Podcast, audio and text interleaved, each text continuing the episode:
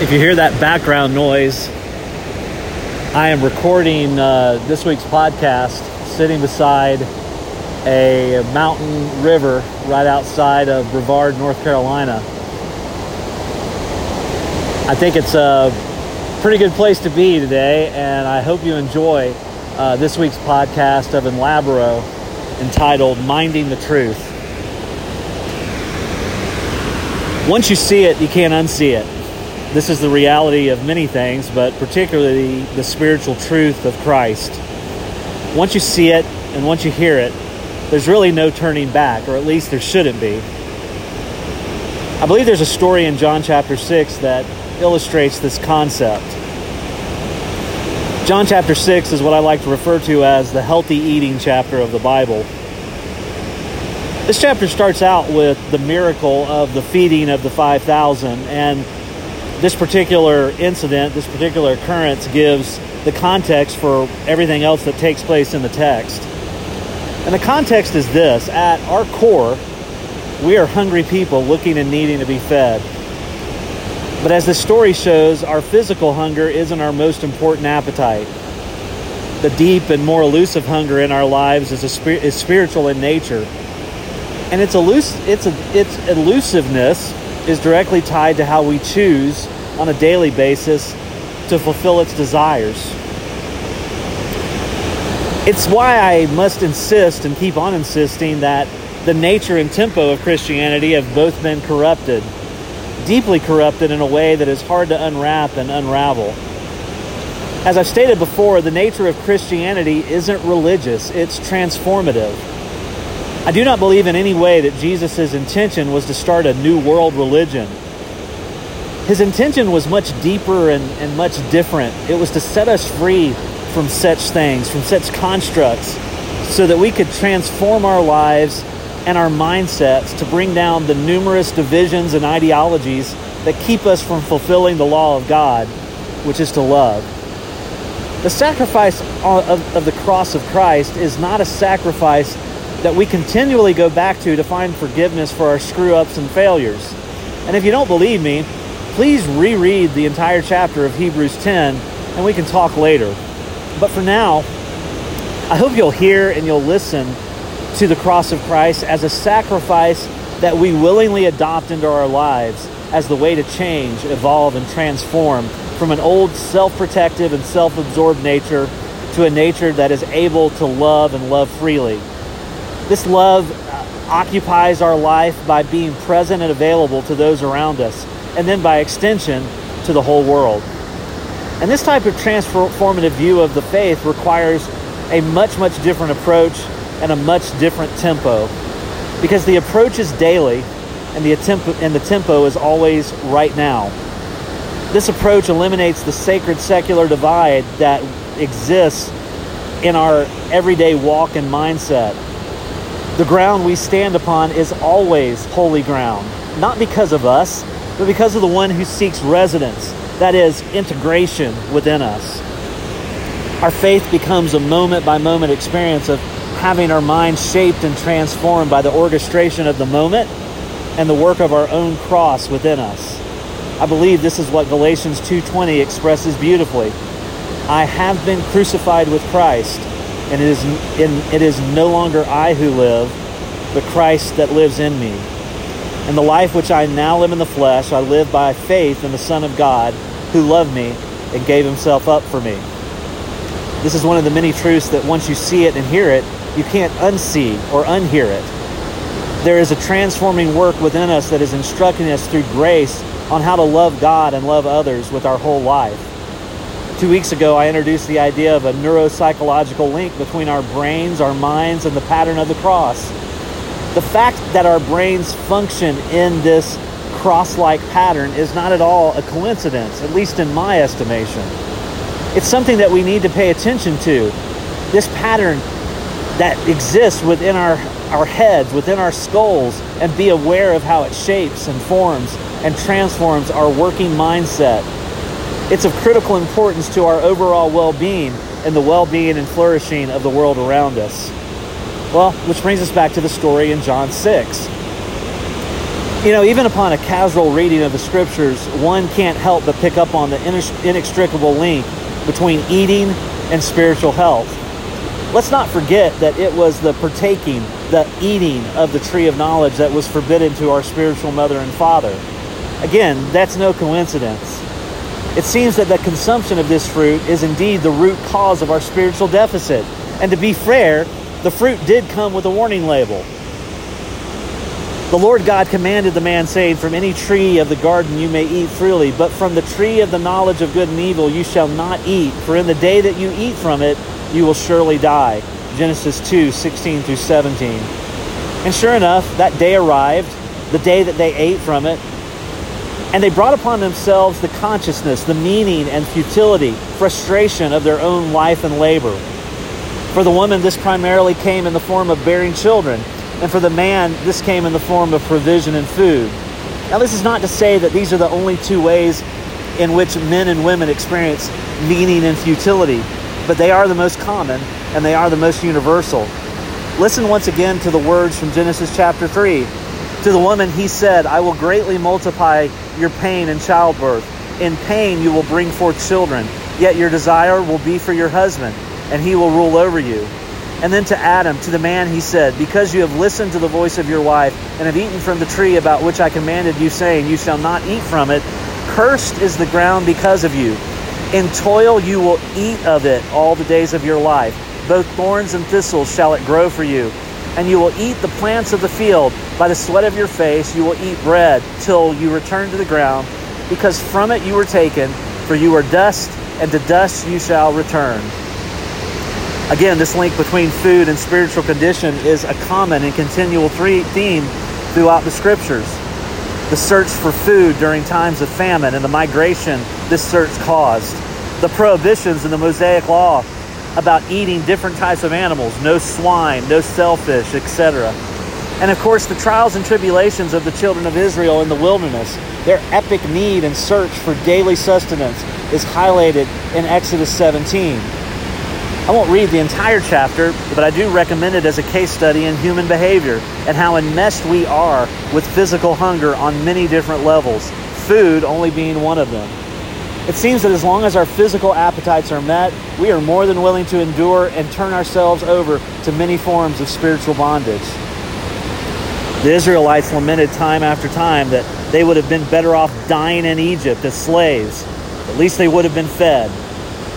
So fast forward to John chapter 6, and Jesus looks out and surveys his current iteration of the children of Israel.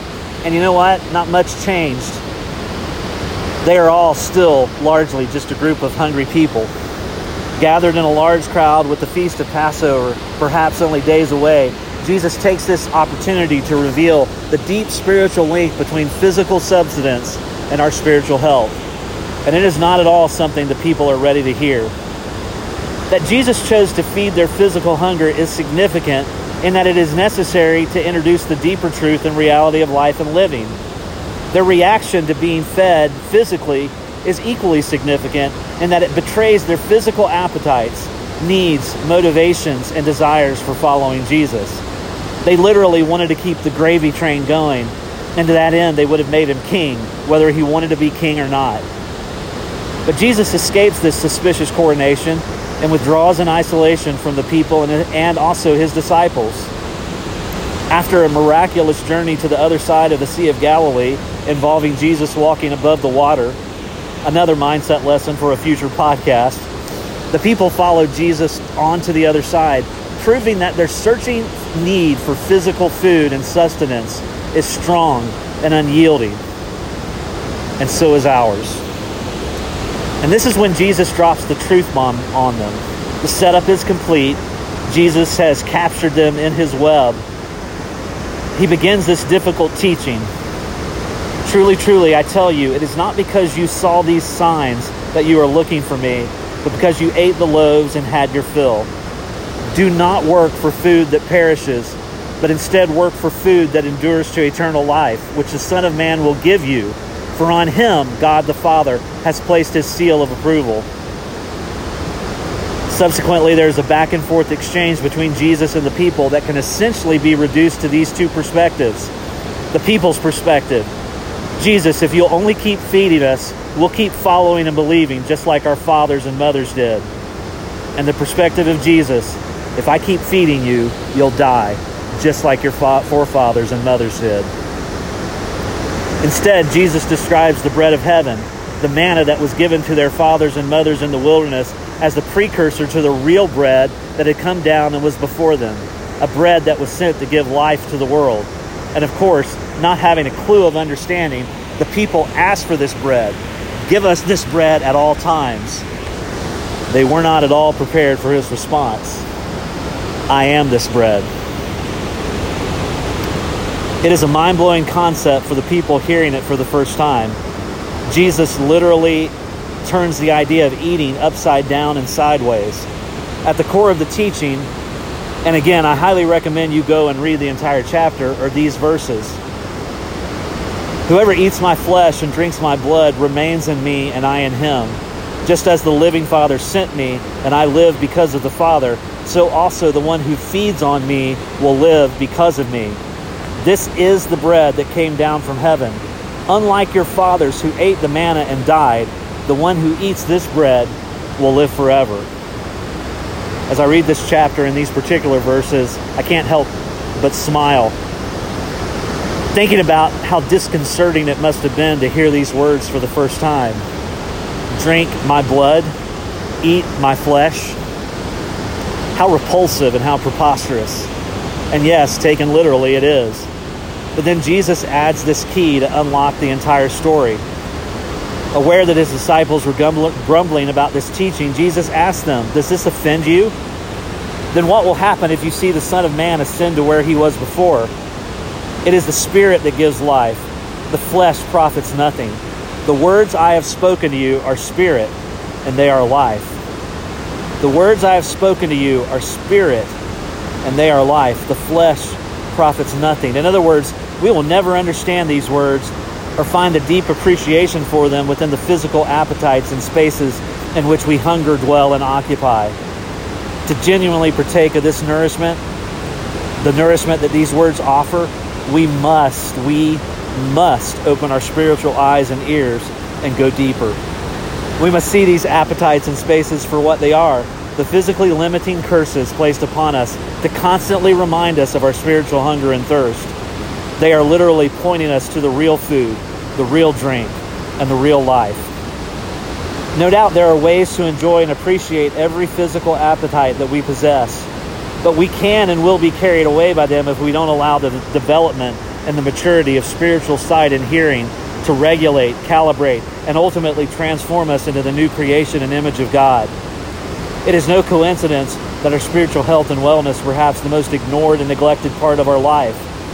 At best, those who are spiritually attuned attend to their spiritual health once or twice a week, maybe even a few minutes per day in devotional reading. And this may sound more critical than I mean it to be, but these meager attempts don't even begin to prepare us for the spiritual battles and arenas we will find ourselves in on a daily basis. Our lack of true spiritual food and our lack of a true spiritual mindset integration keep us malnourished for the most significant challenges that we face. And our malnutrition makes us spiritually angry and unfit, unable to love as we must, as we are commanded to love. Beloved, let us love one another, for love is from God, and everyone who loves is born of God and knows God. The one who does not love does not know God, for God is love. We have come to know and have believed the love which God has for us. God is love, and the one who abides in love abides in God, and God abides in him. By this, love is perfected within us, so that we may have confidence in the day of judgment, because as he is, so also are we in this world. That's from 1 John chapter 4. Coming to a deep knowledge and understanding of the sacrificial nature of the love of God is the entire and ultimate goal of the daily cross that we carry upon us. And I believe this cross is primarily and practically formed within our brains. As we learn, grow, and pay attention to how we react in any given situation, we begin to practice the full integration of the cross into our minds and into our mindset towards life and living. We begin to transform with greater access and ability to live, value, and embrace the world around us. We learn the advice of Paul to take every thought captive and make it subject to the cross. Every moment, every situation, and every circumstance is an opportunity to grow and transform into this mindset and this creation that is tempered and prepared to love and love well. No matter how big or small, no matter how little, much or little it costs, no matter how serious or silly, each moment we embrace the transforming work of the cross in our own minds, the more this new nature takes hold in our lives, and the more we can obey its radically life-altering new energy and bandwidth. We literally can begin walking according to the Spirit and not according to the flesh. And it is remarkable to look at all of this through the science and discipline of neuropsychology. The top to bottom, right to left functions of our brain are a fascinating study of how mindset is both developed and damaged through our own embrace and recognition of the mental and emotional appetites in our life. Just as we are physical creatures with physical needs, we will never see ourselves as loving, flourishing participants in the world if we only recognize and embrace the physical aspects of our life. But this is where our reptilian lower brain would keep us if we set it as our default calibration. And make no mistake, many people have done exactly that. The reptilian fight or flight, the I, me, my brain is set on survival at all costs. And while survival is important, to be stuck in this mindset leads to a cold, scaly, unavailable life that strikes out at others when frightened or threatened. It requires the top function of the brain that filters the fear and threat and brings reason and order to the raw and more emotion and anger. It's this function that regulates our moral behavior. In that, we probably know it won't end well if we run that person off the road who happened to cut us off in traffic. The better response would be to ignore the slight.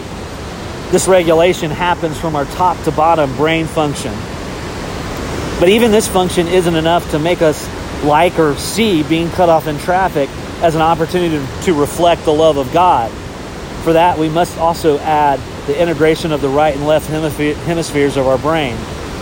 The function of these two hemispheres is captured in the biblical admonition to be wise as serpents, the left hemisphere, and gentle as doves, the right hemisphere. And I think it's important to say here that the integrated faith isn't a surrender to naivety.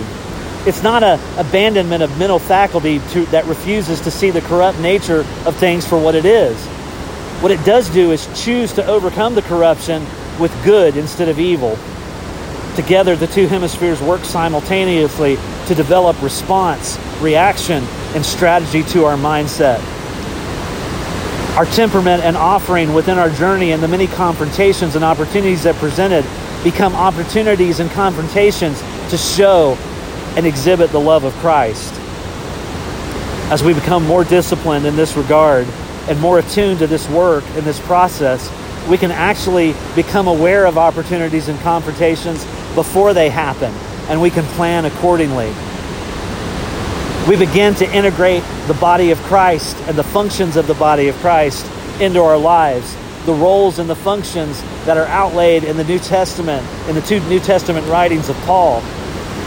The fivefold functions of the body: to be an apostle or a guardian over the faith, to be a prophet or a counselor to those in need, to be an evangelist, an encourager to those who are caught in fear, to be a pastor, a comforter to those who are suffering, and to be a teacher, one who can instruct those in the instruction of grace.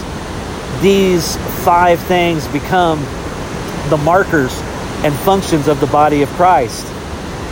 It's sad to think, though, that these roles have become offices or titles. It's a disturbing work of religiosity and fleshly appetite. No. These are functions of the body of Christ that are desperately needed for the body of Christ to gain health and wellness once again. We need people functioning as apostles and guardians, prophets and counselors, evangelists and encouragers, pastors, comforters, teachers, and instructors. It's the only way forward in this very, very difficult world. This is the practical and pragmatic work of the cross in daily life and living to develop and mature us to be part of the occupying movement of the kingdom of God. And I know it's a lot to take in, which means I'm at that place in the podcast where I simply have to stop. There's indeed much more to say about this, and I look forward to offering it to you later. But let me leave you with this. May the spiritual understanding of the body and the blood of Christ be the daily meal from which you willingly partake.